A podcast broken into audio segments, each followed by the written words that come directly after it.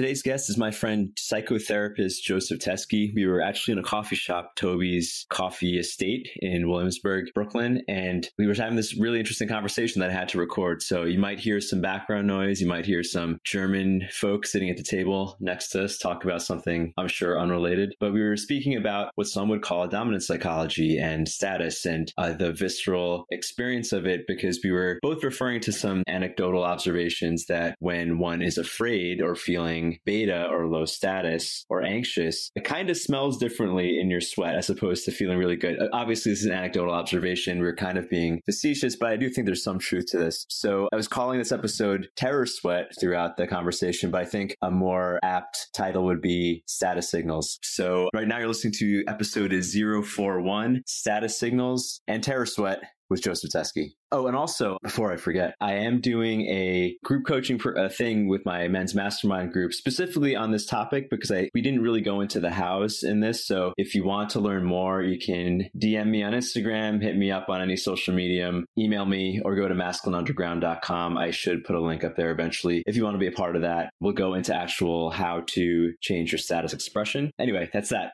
Listen to the episode. It's a good one. Goodbye. You're listening to the Rwando podcast, Perpetual Orgasm, Infinite Play. Please subscribe on iTunes and enjoy the show.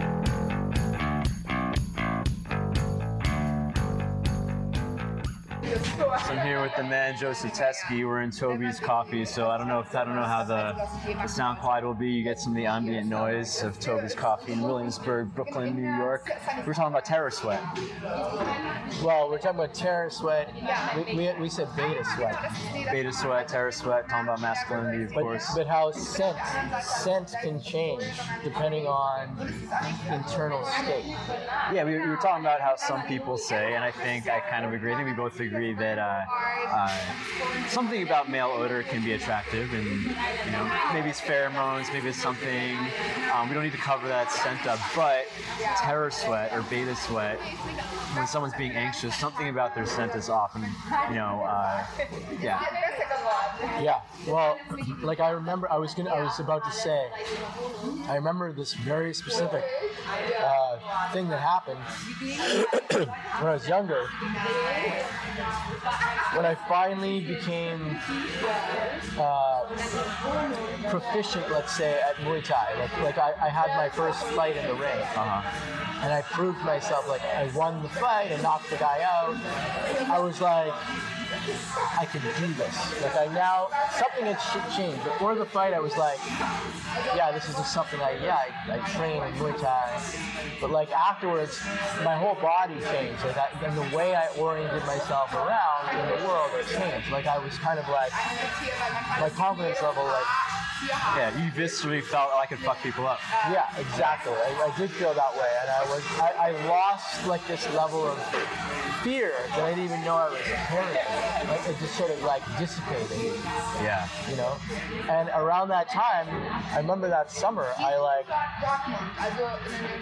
my, my body changed. Like I like like I, I stopped wearing uh, antiperspirant for a while, and like even though like my gear, my my my training gear, that stuff stunk. Like Yeah. it was always a, you know like obvious, but like I could like go for a workout and then like go out and like not get feedback that I smelled bad. In fact, I get feedback that I smelled good.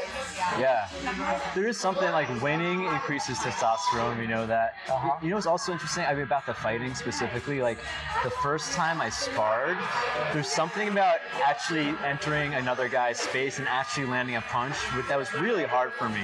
Like I'd been hitting the bag and doing taekwondo for years, but I never really landed a punch on someone. And the first time that I'm in the ring, it's like I couldn't break the barrier. It's like something, something yeah. about it. I couldn't step into his space. Well, we used to make fun of the, the taekwondo people because, like, like I mean, this is back when I was training in Muay Thai. Muay Thai was, was like exotic. Uh-huh. Nobody knew what the fuck it was. Yeah, yeah. Like, taekwondo was really popular. Right. And like, we had this, we had this taekwondo uh, school called Bay's School of Destruction, and we always made fun of them. They, they, they, they were pretty good. Like they were, when you watched them, like their kicking and and stuff was like pretty fucking good, you know, pretty powerful looking stuff. But then they, and they would do all these tournaments, and the Taekwondo tournaments are like, it's it's tag, Yeah. it's touch, and we would just be like, like that's bullshit. Like, you're not you're not learning to actually like like drive through Right. your opponent's body and actually like do Because damage. psychologically, I think it's it's hard. Yeah. Like I've been hitting, because I even I had been boxing for six months, but hitting bags and pads. Yeah. But I could not land a punch on a guy. I could just not. I could not enter his space with a fist until he hit me. But once he hit me, I was like, oh fuck him, and and then I felt different. I think something just changed in my mind, body, whatever. I don't think that's rare. Like like that happened to me too. Like so, first of all, we went into the the, the taekwondo uh, competitions, and we just we just killed it. Like we went in there and like we we won. We you know we cleaned up. Like Even though you couldn't kick in, in the legs and stuff. even though we couldn't kick in the legs, Hmm. we could do other things, kick in the head. But Oh, Oh, okay. you know, like like we were we were fighting their rules, right? It was it was a taekwondo competition. Yeah. But like even that, even like like like the the, the act of constantly training to like for impact and for, for real world like effect, like actually made it just as fast or faster or more, let's say, like accurate than the taekwondo guys. And there were some guys that were pretty scary in, in that school. Like they were like big, muscular, but also super like they could do full splits Yeah. and, and spinning kicks to the head and stuff. And, you know, high, high axe kicks and you know, Right. like but that effect you're talking about, I uh, I had that when I was in the ring. Like I was fighting against a guy in my school. We didn't have belts. My teacher was also like he was this like crazy street fighting Portuguese pirate, like, and he like he scorned belts. But so I was you know fighting this guy who he was from Ontario. He was from like Toronto or something, and. Uh, Is that you? Is Yeah, that your- that's okay. me. Yeah, go get it. Let me go. Let me go get that. Uh, Joseph's getting his coffee while I. Oh, he's already back. Look at that. That was quick. Awesome.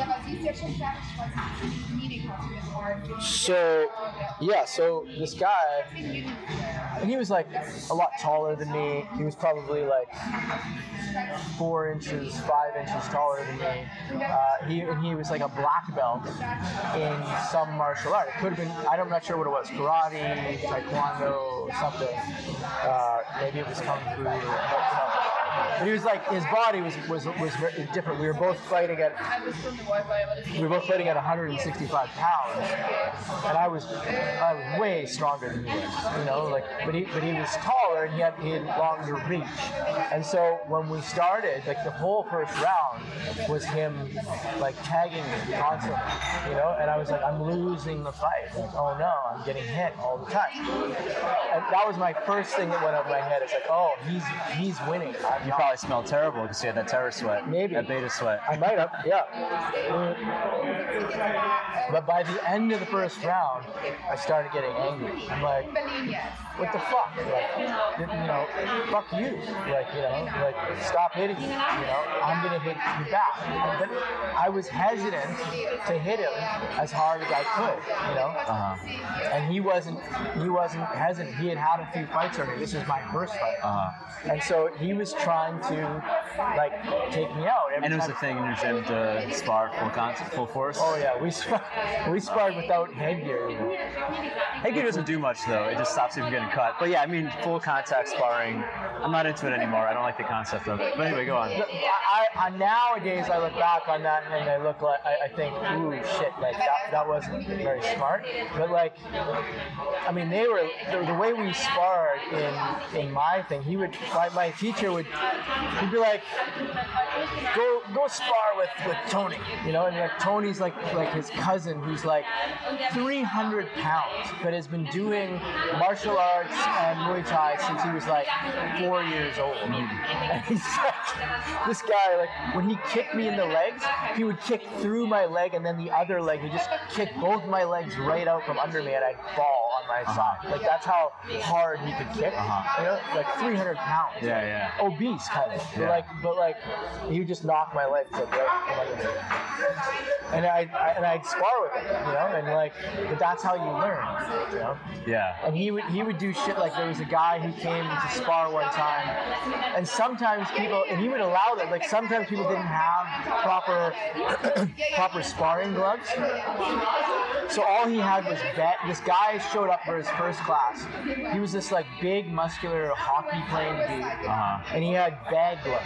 Like the old school bag gloves with the bar in the middle. No, no, not with a Okay. bar. Just, but just like like light. Yeah. Uh, I, I- forget how, how heavy they are. You know they don't, they don't make those anymore. They don't make bag gloves. All Everlast sells MMA gloves as your bag gloves. Really Oh. I really right. miss the old school bag gloves. Yeah, yeah, yeah. I actually miss the one with the bar in the middle because I feel that's the safest thing for your hands. You know, you're not gonna punch someone with that. Well, yeah. but it's like really safe for your hands. You're not gonna hurt your heart. Anyway, I digress. Everlast, please make the old school ones. anyway, this guy was like, you know, new, and he, he could obviously, he had already obviously like done some, maybe some boxing, and he was athletic, uh, but he was kind of an asshole, you know, and he was kind of arrogant. And my teacher's like, you can spar, but be careful, you know. So he put he put the uh, the, the bag gloves on. He's supposed to go gentle. Yeah. He started sparring with like some like, you know, intermediate like girl. And he's like throwing haymakers at her. And then he, he switches to somebody else who's also like a beginner. And this guy's like hitting the other person really hard. So then my teacher's like, Dave, get in there. And it's like Dave was like his his uh like one of one of the guys on the team. Like Yeah. this fucking savage Uh-huh. like kickboxer who he was Dave was was like uh, Rocky. He was like this guy who like his heart he would never give up, but he was also super super tough. And although not very heavy or, or tall, like, probably like five foot five foot eight and like 155 pounds. And this guy, the hockey player guy, was like six foot one and like 200 pounds. You know, like, uh, and Dave just comes in and just, and my teacher totally allows it. Dave comes in and just like, whap, whap, whap, whap, whap, whap, whap, whap, like knocks the guy out. As the guy's falling down, he still lands like two more punches and then leg kick, leg kick, leg kick, like as the guy falls. And like the guy was completely out of it, had to be like woken up with smelling salts. And then like he's like, and my teacher's like, now get the fuck out. He never came back. Like I was the kind of gym that guy was so. I love my teacher, but uh, yeah. Uh, Yeah, I was just watching this thing. Uh, it was a clip from Joe Rogan's show with Far- Firas Zahabi, who trains George St. Pierre, and they're talking about how they don't do any full contact sparring anymore, even for pro fighters, because you don't actually learn better, and on the long run, you don't develop the skills, and you're damaging your body. So it's really not. I was like, oh yeah, because even like for strength training, I'm like, I'm never training till failure again. right, you said I was saying, yeah, because I mean, I even like, right now, because I can't work out my upper body, I'm trying to get really Who is flexible. George St. Pierre? The, the, the, is it Uh, St. Pierre? Firas Zahabi, who trains George St. Pierre. Even George St. Pierre said that he doesn't do weight training anymore. He doesn't train till failure. Because when I think about like, like when I was doing the Marines training, when I wanted to raise my pull-ups, doing all the training till failure stuff never works. But doing like one or two pull-ups every time I walk past my bedroom pull-up bar, within two months I went from like 15 pull-ups to 25. Oh. And I never, I never strained myself, but I was getting way more reps in it. So maybe 30 pull-ups a day in sets of three. You know. So I think, and I think with this elbow injury, I'm like, I gotta just learn the lesson that I haven't learned for 30 years, which is chill the fuck out. because you know, the whole reason I knew that my elbow was tender because I worked out really hard in the gym and I could feel all the connective tissue was tender. And I, I, I looking back, I know that any impact was gonna knock it loose. You know. Well, there's something So- to that, and also as you get older, like you can train like the way some people like to train, that that intense train in your early 20s, like in your Yeah. late teens, your early 20s. Then again, almost any training in your late teens, early 20s will work. Right. Consistently, but like, but like especially going to failure. I, me and my brother, when we were training when I was like 21 lifting weights, we were we were doing. Do you know? Do you know Mike Mentzer? No. Mike Mentzer was a bodybuilder. I mean, obviously a guy on steroids, but like, uh, we used his method, and he used tons of like forced reps, negative reps, Yeah. like uh, compound sets, like supersets, like all these things. And my brother and I were maniacs. Like we, were, like, we, we would just like destroy ourselves in the gym. And it it's the worked. best way to get mass. It worked like Yeah. like it, it was as if we were doing steroids. Like, Yeah. like like in three months, I probably put on like 12 pounds of muscle. You know, like really bad. Then of course I got injured. Right. That's. But- I mean, I was getting injured in high school from the same same idea. Yeah. I've never been that big since I, I. The biggest I've ever been was high school. That was ten years ago. So I'm like, shit, maybe it's just not gonna work. you know? But there must be some sustainable long-term way of doing it. Obviously, because other people, you know, Yeah. people aren't. There are lots of people who get way bigger in their 30s than they were in their 20s. Yeah. Well, I do think my bone structure is just not built for lots of That's mass. probably true. Yeah. My body's built for like parkour, and I gotta get real with that. Like I want to be big and brolic, but it's just not. And you're, yeah, you're, yeah. It's just not gonna work for me. But anyway, so I was saying about this fight. Terror sweat. Well, I got, you know, I got mad. Uh huh. And towards the end of the first round, it's like I reacted. It's like, you know, sometimes you react um, instinctively, you know, like a certain, you know, a cer- at a certain point, something he did, like, really kind of poked me. And I was like, fuck you, you know, like, and I, I nailed it, you know, and I'm like, oh, oh, you like that, huh? You know, like, I can, I can hit him back. And then I proceeded to, st- I, I started to just take him apart. Like, the second round, I just, like, just wailed on him, you know? And, and, Yeah. then, and then the beginning of the third round, I finally knocked him out. And, and like, but when I knocked him out, I, actually at that point though, I was like, and I was in really good shape. I could run like 10 miles at, like at like, I, well, for, when I was if I was running 10 miles, the pace would be like probably seven and a half minutes a mile. But like, I, was, I thought that was pretty good. And I could run like I was running five miles fairly often, like three times a week. Plus, I was doing like an hour and 15 minute Muay Thai workouts, trainings, Yeah. uh, like four times a week. Plus, I was going to the gym to do strength training like three times a week. And like by the by the beginning of the third round, I was so exhausted. I thought I was gonna die. Like I was, and when when I knocked him out, my first thought wasn't like yes, like I got you or fuck you or I, I I won. It was like it's over. like thank God. You know, I was, I was telling it. So in my my college group of friends, there's a couple of beefs between guys. There's maybe like ten of us, and like a couple of these guys don't talk to each other anymore because of something stupid that happened when, you know, eight years ago when someone was drinking, someone said someone to a girlfriend or something like that, and they're holding out to these grudges for like eight years or ten years at this point. And I've all, I told them from day one, if you punched the guy in the face who said that shit, you probably would have had a beef. Maybe you would have fought that night, but you'd be cool by now. But they didn't do anything, so they're still holding on to that aggression for 10 years. It's ridiculous. I do think, you know, I mean, it, it's an unpopular thing to say, but uh, controlled violence sometimes is the answer. You know, it's like, because you didn't hate, have any hate afterwards, right?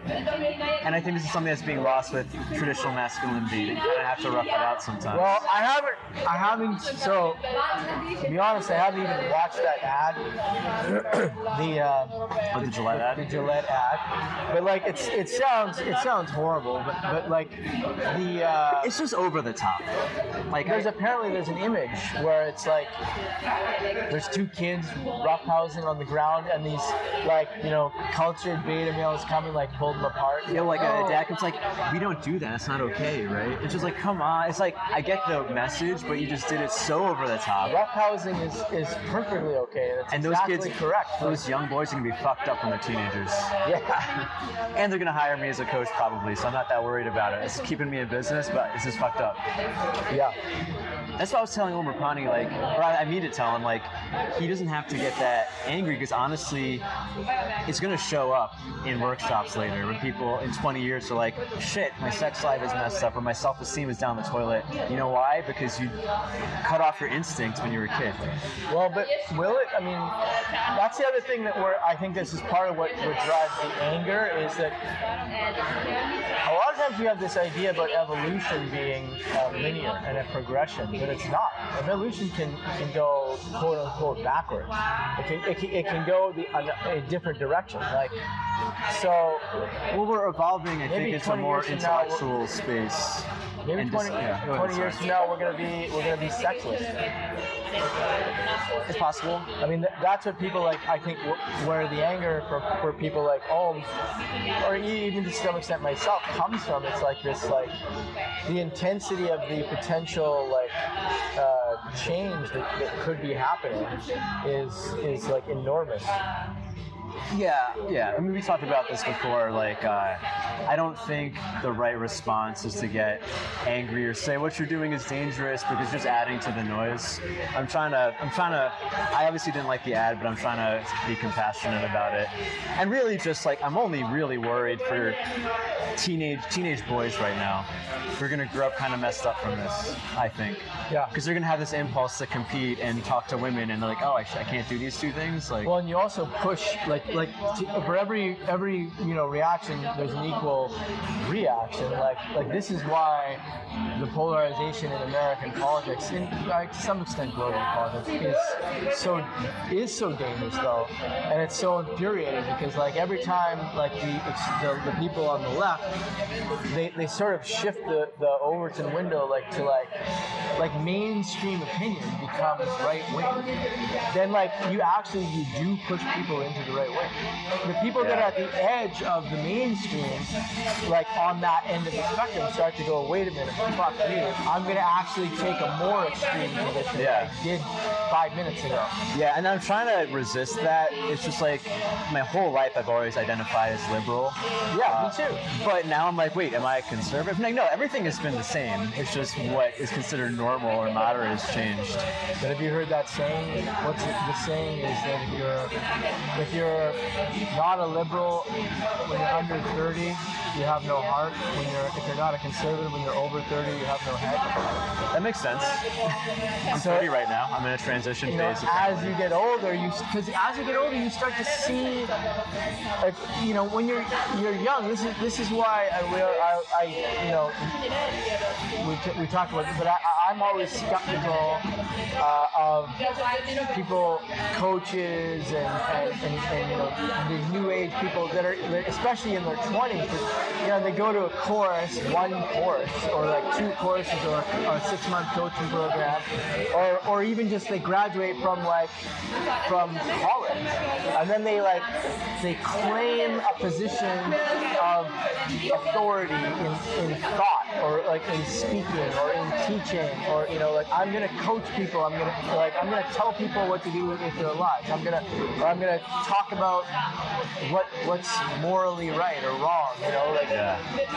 and there's there's a cultural narrative that yeah like youth knows like better because they're more in touch with like Feelings. purity with some kind of like pure being that, that mm. comes with childhood that we ascribe to childhood. So, so somehow that's better. But but actually when you get older you start to realize like a lot of what you think when you're 20 is like really actually incorrect like you, don't know what you don't know at that point like that's a really big thing I see both sides. Maybe it's because I'm 30. like not knowing what you don't know Yeah. is, is a big big thing I think uh, part of the beauty of youthful liberalism is a bit of uh, Pollyanna irrationality. Yes. You kind of got to push that. I love that part.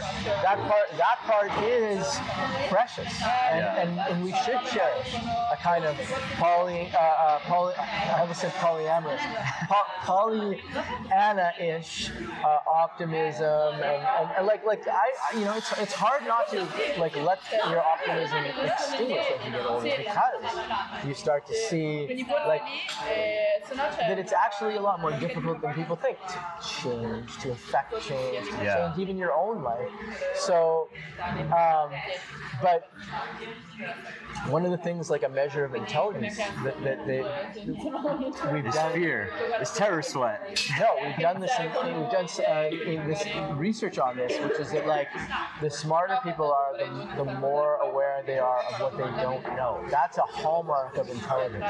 So like like uh, you've heard of imposter syndrome. Imposter syndrome uh, uh, accretes like in its highest like ratio uh, at the level of mastery. Yeah, you know, we, we've talked about that in like the creative side. Like, if you want to start any creative pursuit or develop a skill, you kind of have to have bad taste when you start. Because if you have a really, if you're really sophisticated with like what good writing is or what good art is, you're gonna look at your craft and be like, wow, that sucks, and you're never gonna do it. You kind of have to have a low bar to like believe in yourself enough to actually develop confidence eventually. Well, Ira Glass, I think it's Ira Glass, has a has a little talk on this. It's a great quote.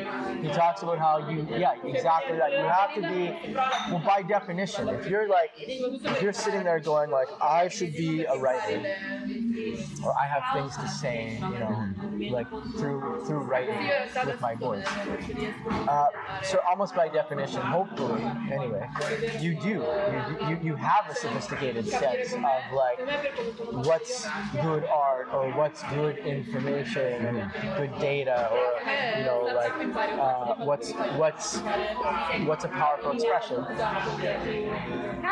and you're going to when you start out it's it's just it's it's inevitable that you're going to start out and there's going to be like a significant gap between like what your internal sophisticated uh, map or image of what you should be expressing is and what you're actually expressing. You're going to be writing stuff that to you is unsophisticated awkward clumsy crap.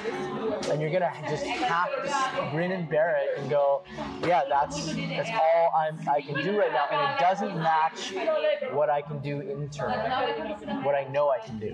What I actually can do doesn't match what I know I can do. yeah. And then through repetition and through, you know, uh, practice, you, you you you shift that gradually more and more into alignment with what you know you can Yeah. do and say, and what you actually can That do. takes a lot of faith that a lot of people don't have. So they Yeah. don't start.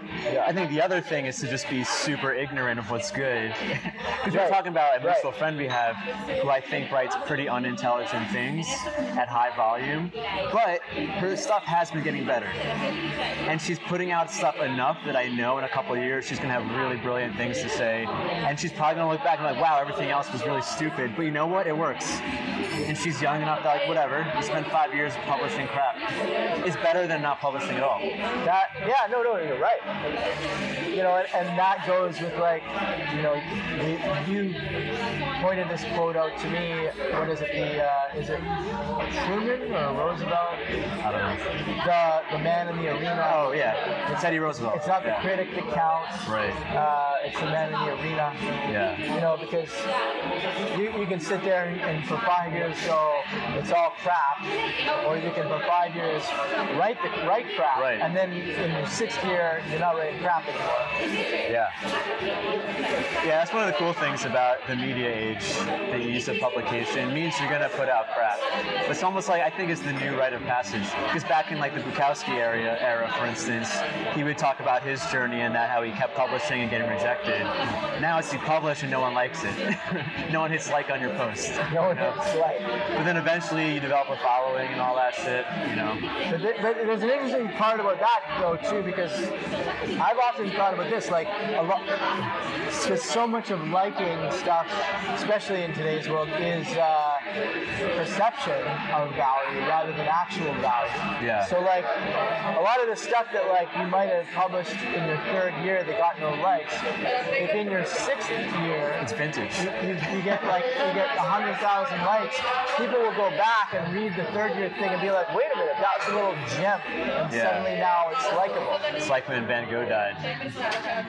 Yeah. Yeah, you know, you know what's interesting? Um, I don't know, but I mean, I, I can't really prove this, but when I've written something controversial and people take sides, it gets a bunch of likes from people who agree, it gets a bunch of comments from people who don't agree, it gets shared a lot, and it gets more spread more often. Yeah. I, uh, the last couple of times I've been trying to avoid controversy, or I mean, not even avoid it, but just like be like, hey, this is why I was trying to pre-argue against the people against me and kind of like nullify it. Like my last post was on compassion about the Gillette ad, and I put a few things in there that if someone were to give me the the common, let's say, a liberal argument for it, it would look stupid.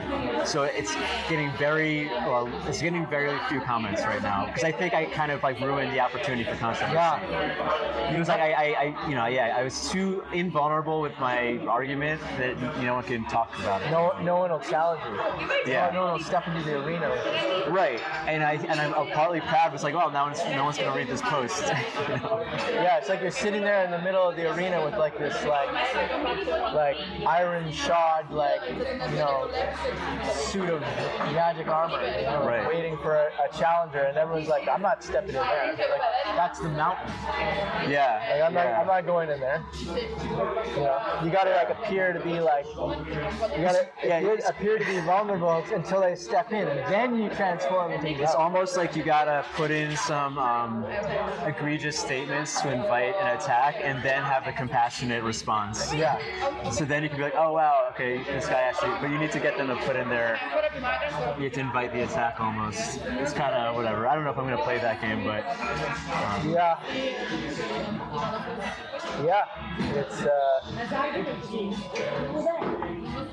it's interesting. Yeah, because like on my article about male violence, I got a criticism, and I basically agreed with him, and then like absorbed the arguments, and was like, "Oh, here's where I get. I see what you're saying. I respect your opinion, but here's where I see it." And he was like, oh, "Okay," and then that was it. There's no more argument. There's no room for.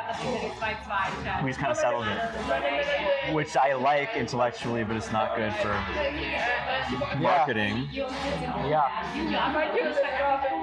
Well, there's that. That I think in marketing there is a uh, uh, there's like a an, an, an, ad- an adage, an adage uh, that uh, you know any marketing is Good mar- or any publicity is good Yeah, publicity. yeah, bad bad publicity is good. You know, yeah. so and I mean that a good example of that is Jordan Peterson. Yeah. Like he, he, he writes stuff and then like people on the left like they, they sharpen their knives and go, okay, I'm gonna I'm gonna try to assassinate. I've got to try to assassinate. Yeah. And then people jump in to defend him. And then, yeah, because people, and because many, you know, with him, ma- many of the uh, people are bad faith.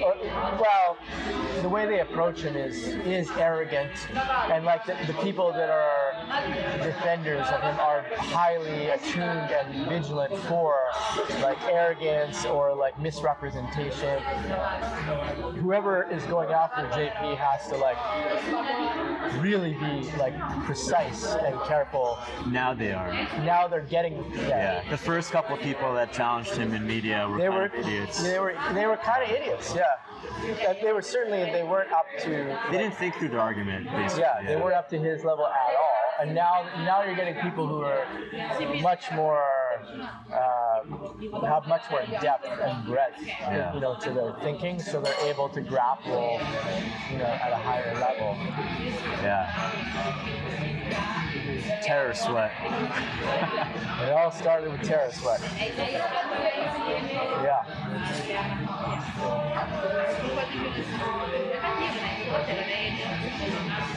What what else?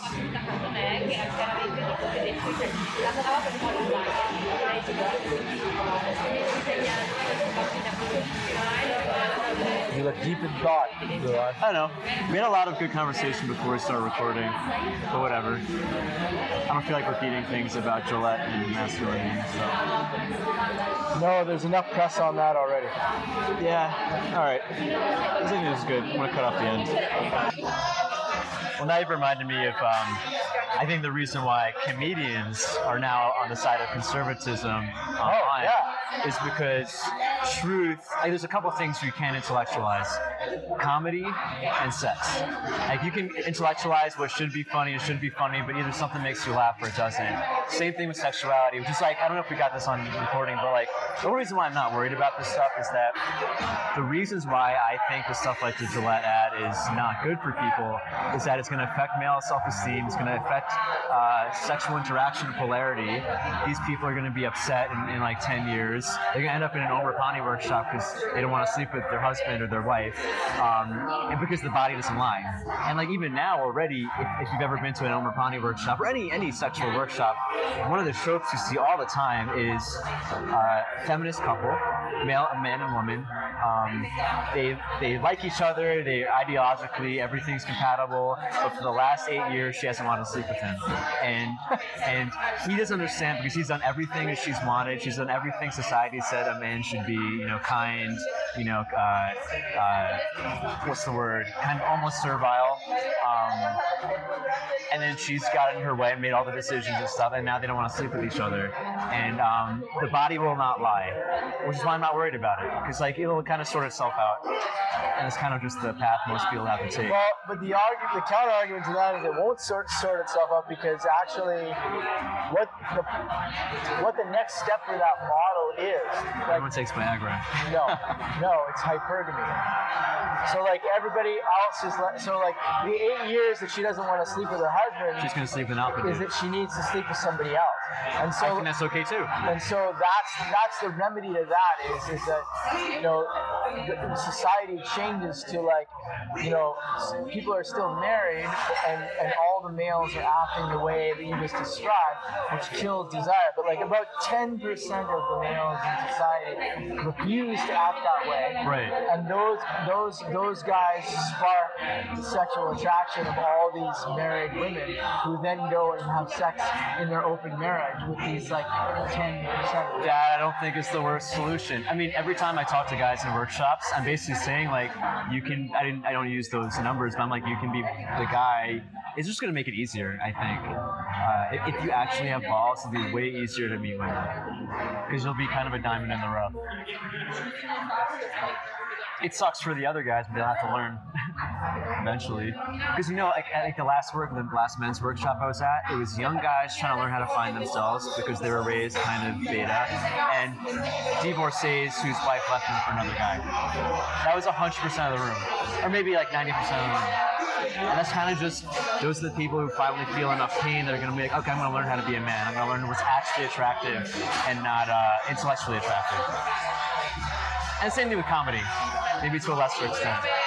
But things are only funny when they're true. Which is why you see like comedians like Norm Macdonald and Roseanne and all these. I mean, Roseanne's a little extreme, but like uh, you know Bill Burr, who are saying the same things they were saying in the '90s that were considered liberal, and now they're considered conservative because they've had to hold on to this. Hey, here's the where the truth is. The truth hasn't changed, but now what's funny is a little different because you got to pull the other direction to get back to truth. Yeah, people get so offended so easily now. But, But that's exactly what's funny. is the offense. Yeah, Yeah, yeah, yeah. yeah, getting offended. like when I'm coaching an apathetic man, especially a guy who's been beta or like lost himself, I know we're on the right track when he's laughing during the coaching session because he's remembering something that was a stupid belief that he forgot. Like it's okay to like yourself or it's okay to like women. It's like something stupid like that will always make them laugh because you laugh and you realize the truth. That's what a punchline is. It's okay to like yourself. Yeah. Sometimes it's like such a stupid thing and you laugh and you What remember it. Yeah, I know, right? Yeah.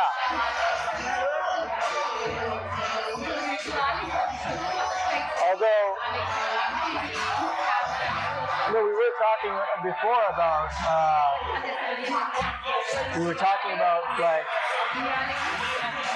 boundaries and like wanting sex, not wanting sex as a man.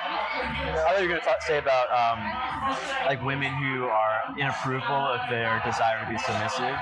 They've already either they've never been negatively conditioned, Yeah. or they've done the work to be like, oh, it's actually I can trust my yes, I can trust my no, I know my boundaries. Therefore, I can be okay with being a feminist and wanting to be submissive in the bedroom. Yeah. Whereas a woman who hasn't dealt with that, or a person, anybody who hasn't dealt with that, is going to have this like, ah, uh, but is it okay? You know? Yeah. That feels really good, and like when I when I've reached those points, they're, they're the most epic, uh, memorable, um, sexual and romantic experiences that I that I have in my life. Like, and I can have them different ways. Like I- as you know, you know I've I've, I've gone to those places like in 15 minutes in a coffee shop. And Yeah. it's like, but that happens because like I, I, it just so happens that I that I meet a woman that is willing to go there. She's willing to trust her own feelings to just, hey, I kind of want to explore my feelings with this guy I just met. Right. The other way though, But you also give permission to people like that, and you don't make them feel unsafe. So that this your end of it too. It's kind of like a it takes two to tango. it does. Yeah. Yeah. no, I'm I'm I'm also. I mean, I'm I am all about that that part of the field. I'm, I'm obviously projecting that. Yeah. Oh, On a side note, I'm really trying to get Joseph to write more of his stories. So if you're listening to this and you don't see him put out his stories, we'll cyberbully him. Okay.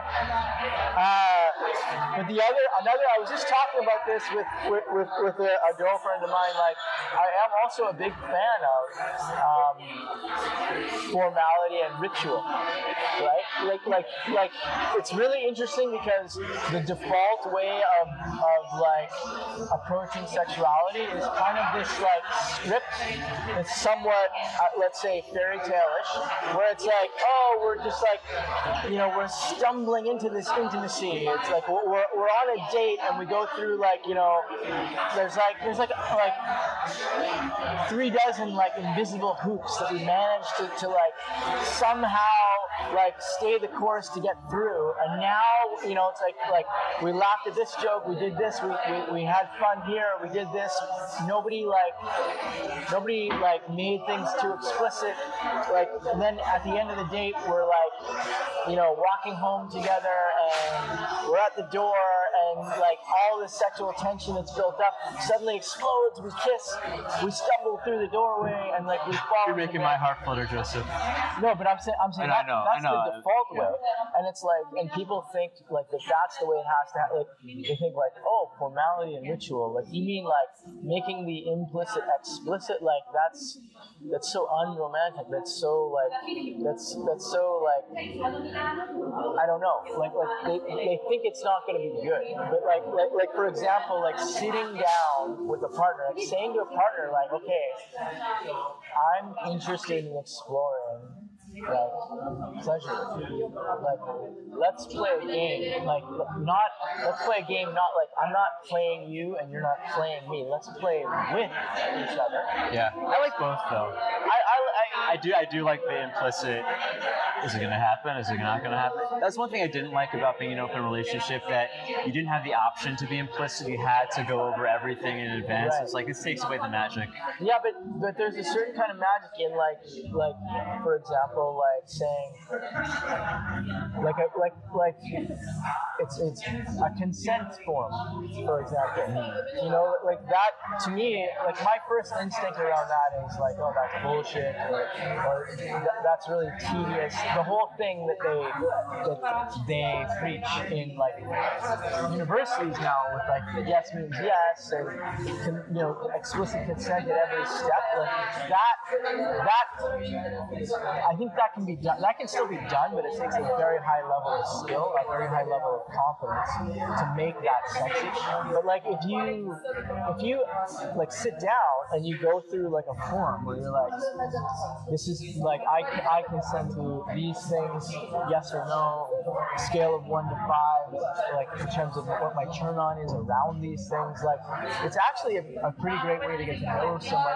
somebody's pleasure map, what they Right. call it. Like like even if like half the things on the on the on the map are like a one and a five, if, if a partner says that, then I'm I'm not obviously I'm not going to do that. But then even the things that she's like a five a five, most of those I'm not going to do either. right? Like at, at- least that time. Mm-hmm. But but now I know. Now I have this like a much deeper sense of like where her turn on is, what feels pleasurable, what types of sensations tend to feel pleasurable for her. And she, in the moment, can drop. Like there are certain, you know, certain things she might, you know, even though it's unlikely, they might be on her mind, and she can completely let go. Like because like she's already said on the on the thing, she said like no spanking. You know, let's say let's say she hates spanking, right? But in in a normal encounter, she might in the back of her mind ha- be like, I hate spanking. I hope this guy doesn't like pull that out Right. in the middle of sex and it really turns me off and ruins the moment for her, let's say, right? So she's like, you know, but every once in a while she's with some guy who he does that and it like kind of ruins things for her. Yeah, I think the, the explicit put everything on the table, whether it's on a form or not, is great to do early on at some point. Yeah. Not every time.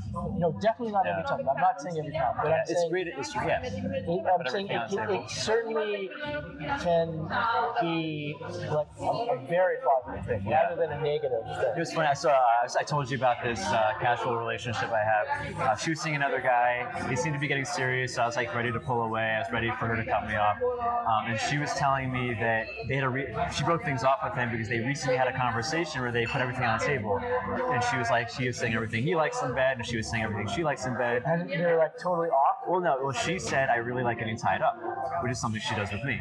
All right, I introduced her to it rather, and um, he he felt emasculated by it because that night he tried to choke her really hard, and she was like, "Whoa, whoa, whoa, that's way too hard." And he said something like, uh, "Whoa, this is coming from a chick who likes to be tied up." Like clearly he was feeling insecure, and Yeah. he went a little. I mean, honestly, I've been there.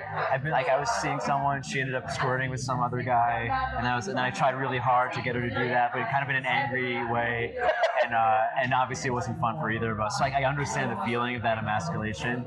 Um, but yeah, I mean, yeah, sometimes you find out things you don't want to hear. Basically, you need to not be insecure if you're going to do that. Yeah. You might, I mean, that's, that's true with any time you're finding out the truth about someone, you might find out something you don't want to know. Yeah, but again, it's like you know. I mean, I, I don't know. I, I, You're I, not insecure about that stuff. No. So it's like it's like every guy should hope to work towards security around things like that, so you can hear everything.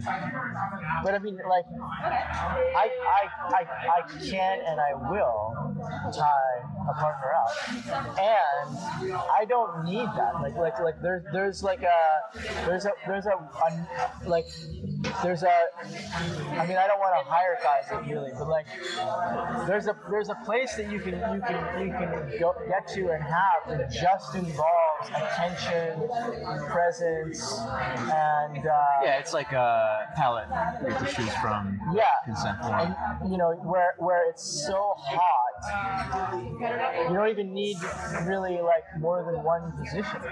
You, you don't I even, agree. You know, like like every time stops and then falls away, and so does the rest of the world. And Yeah. you you drop into this experience where like it almost doesn't matter what you do. Yeah, but you you can hear the whole reason why you're not insecure about anything on the list is that you know you can get to that place the way you like. The way I like. For a guy who's like, oh, I don't know, I don't know women like me at all, and she then he reads that oh she has crazy orgasms of this kind with this kind of person or this thing that he doesn't know anything about. I get why he would feel shitty. So Yeah. brace yourself if you're gonna go there.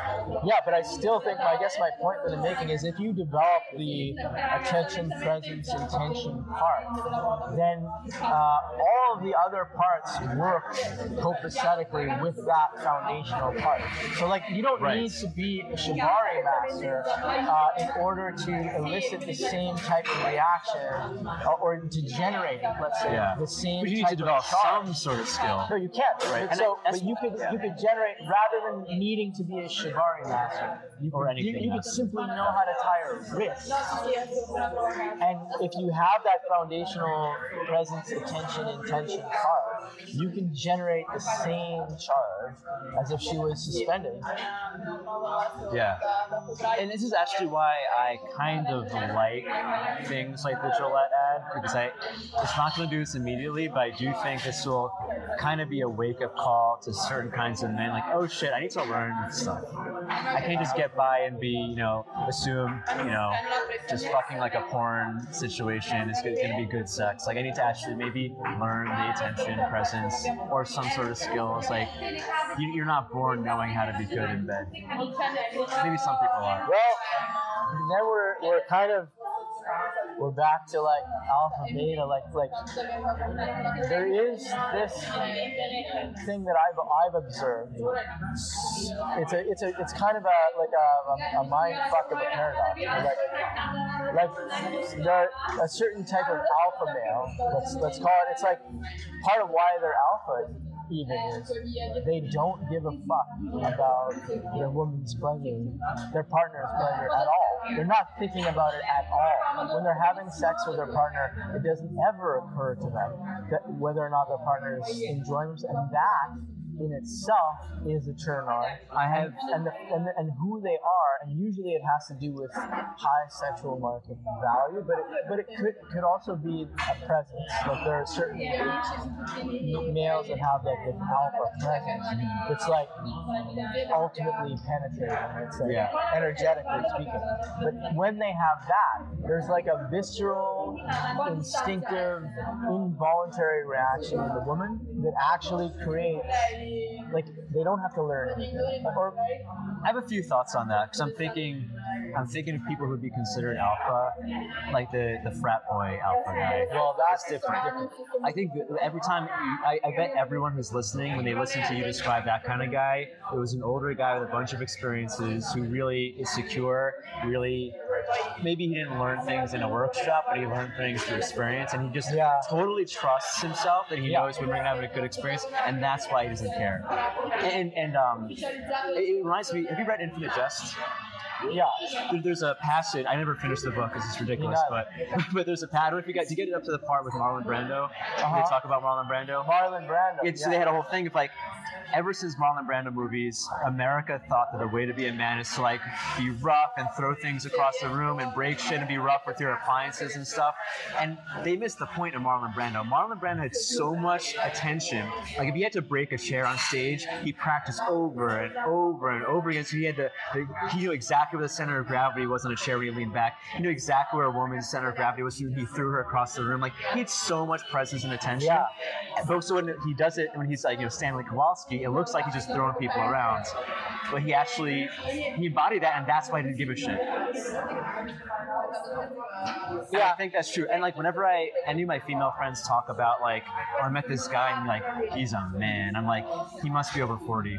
Like, I already know that because I don't know, I don't know that there's any guy younger than that who has had enough man experiences to really be a man. Honestly, and I'm saying this as a 30 year old guy. I think I'm pretty conscious and I've had experiences, but like, well, but, but okay, but like an example of my when I was thinking about this.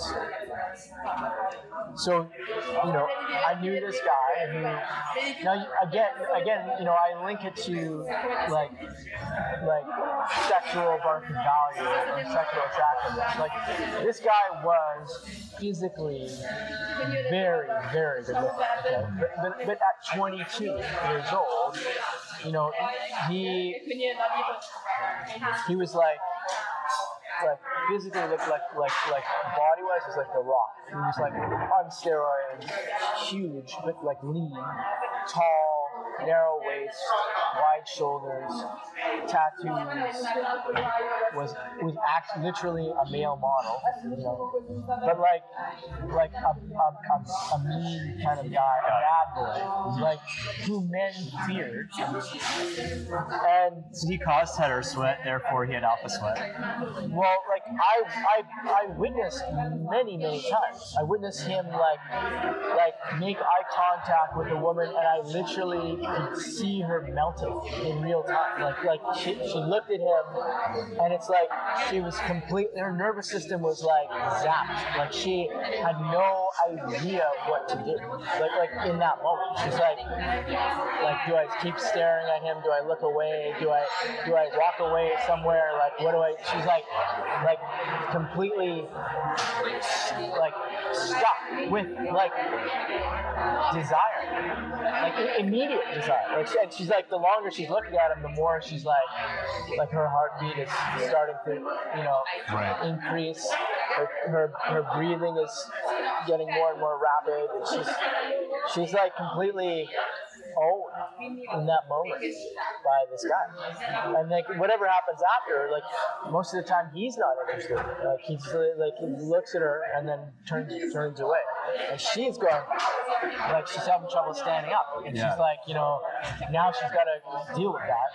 And she for the rest of the night she's like staring across the bar, hoping that he notices her. You know? That's kind of what I meant. Gotcha. You know, like like that that guy it's a paradox because that guy obviously does have a lot of experience.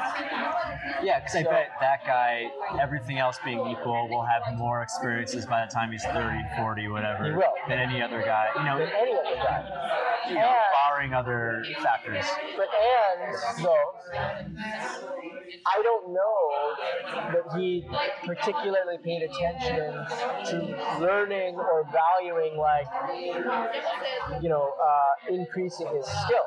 Like he might he might have learned through experience that like all Yeah. he needed to do was like like meet the meet meet the the, the girl he just met in the bathroom and like just like bang her for five minutes and then like but in that five minutes she's completely like like jello and Yeah. So uh, don't mention his name, but there's a guy who uh, is having a Me Too allegation right now in the tantra world, was really good looking his whole life, got away with a lot of things. I don't know what was true. I'm not, you know, I have no idea what was whatever.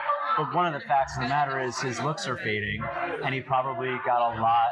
He, uh, he got a lot through his looks in the realm of everything, and his looks are failing and I fading. And I think uh, that's one of the he's just kind of confused. And then this Me Too thing happened on top of that, um, which I don't think would have happened when he was 30. Right. Yeah. Well, that's we've talked about that many times. You know, like I find it very in- interesting to observe that, like, there are very few Me Too allegations uh, with men that are objectively like high sexual market value. Yeah. Like, like an, an eight out of 10 or over. There's almost none you can mention. In fact, it's almost the opposite. Like, those men are still sought out. And, and, Yeah. and, and They they're- bring up the Jared Leto example, like women like almost choose to be violated by him. women would pref- w- w- women Some are, women were, were just saying. Not, not some women. Yeah, that's true. Some women are actually like because his value is so high. It's part of like like, it's it's it's, it's still part of the. It's worth it. It's worth it. Like it's an interesting phenomenon, but there, there haven't been any Me Too allegations about Jared Leto. Like, Yeah. you know, he's a good example because he's There could be. well, there, there certainly point. could be, but Yeah. the reactions are, uh, are seem to be at the moment the opposite. His underground reputation, you know, you know, considering what his underground reputation is, he should have multiple Me Too allegations, but he doesn't. Yeah. Yeah. So Yeah. People are people. People are animals. yeah. No, and that's what you know. Like you, like you point out with, with this guy, you know, he's getting older, it's like at a certain point, you reach, you know, uh,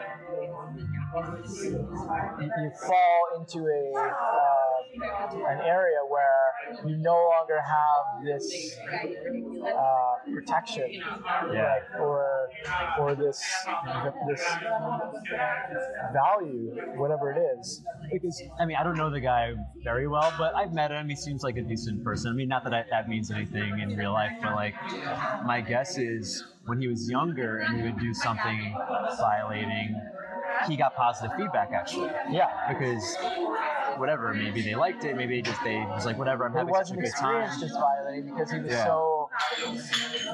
It was such a turn on. Yeah, so maybe for 20, 30 years, every time he did something like that, he, he was like, oh, I women like this. I should do this more, whatever the thing is.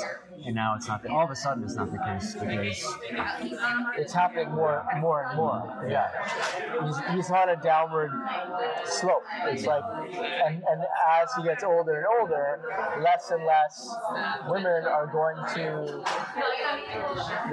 like le, like less and less women are going to have like all the options on the table in an encounter. Like they're going to be more and more as he gets older and as his sexual market value goes down, more and more places on the you know the pleasure map you know on, on the encounter are going to be sort of like off limits Yeah. or like undesired to go to. Yeah, I mean it's true for every. I mean, it's, I think it's maybe even more true for women. Like a lot of my female friends who are now getting older are just noticing they can't get away with shit anymore because they, they used to be able to bat their eyelashes and whatever, and like people would forgive them, and now they're kind of getting shit from men or like they're being treated less um, less nicely on dates and stuff. And like, oh, men are all whatever. I'm just like, well, you just probably got away with rudeness or whatever, not even rudeness, but like not, imp- you know, it's uh, it's kind of just a, a way of There's a lot of lot of youth will be served. a lot of double standards, a lot of hypocrisy on both sides of the uh. Yeah, So the lesson is, no matter how good looking you are, you got to develop a personality. Otherwise, you're gonna have terror sweat. that, that that should be obvious. I think. Like, Yeah. Cool. Do you have any other thoughts? I Uh, let's see. The only other thought is that loss has already transfigured your life into an altar. What? We'll, we'll end with that. All right, you can explain it to me later. Hey, thanks for listening to the podcast. If you want to catch the rest of my work, go to Rwando.com. Catch me on social media at Rwando, and please do not forget to subscribe.